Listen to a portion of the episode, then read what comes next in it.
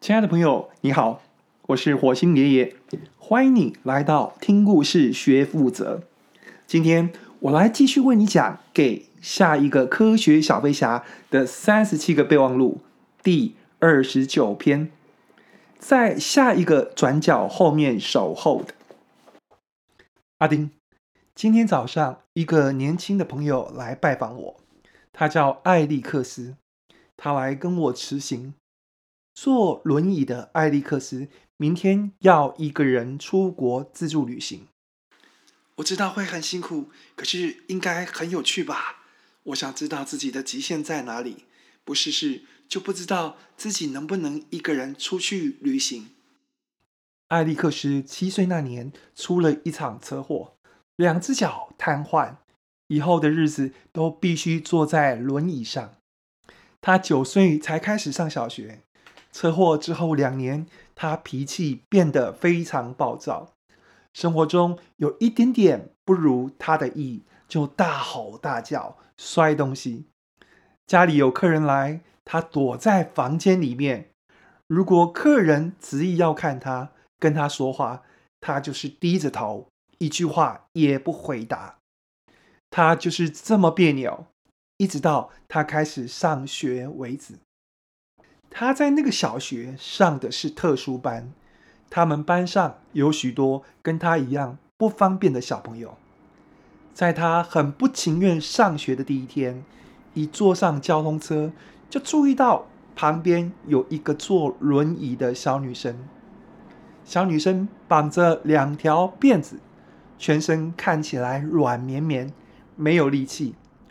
艾利克斯一上车，小女生就对他微笑。看着小女生微笑，艾利克斯羞怯的不知道该怎么办，赶紧把头别过去，看着窗外。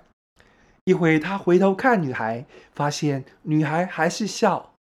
她正在跟别的小朋友说话，说着说着，她的头歪向一边，然后一直歪着，没有转回来。艾利克斯还以为她在玩。在开玩笑，直到旁边的小朋友帮小女生把头扶正，艾利克斯才惊讶地发现，原来小女孩连转个头的力气也没有。如果交通车急转弯或是紧急刹车，她的脖子向前倾，或是向左右两边斜，她甚至没有办法靠自己的力量抬起头来。或是把头转过来，那么他为什么还能笑得那么开心呢？那一天起，艾利克斯就变了，他发脾气的次数变少了。在交通车上，他会照顾小女生，小女生的头歪向一边，他会帮她把头扶正。艾利克斯这么做的时候，小女孩还是一直笑。小女孩说：“等她生日，她要请艾利克斯来家里玩。她的妈妈会做非常好吃的蛋糕。”艾利克斯说：“好，他一定会叫爸爸带他去。”然而，那个生日一直没有来。新学期才开始不到一半，小女孩就一直住院，没有来上课。后来就一直没有再回来。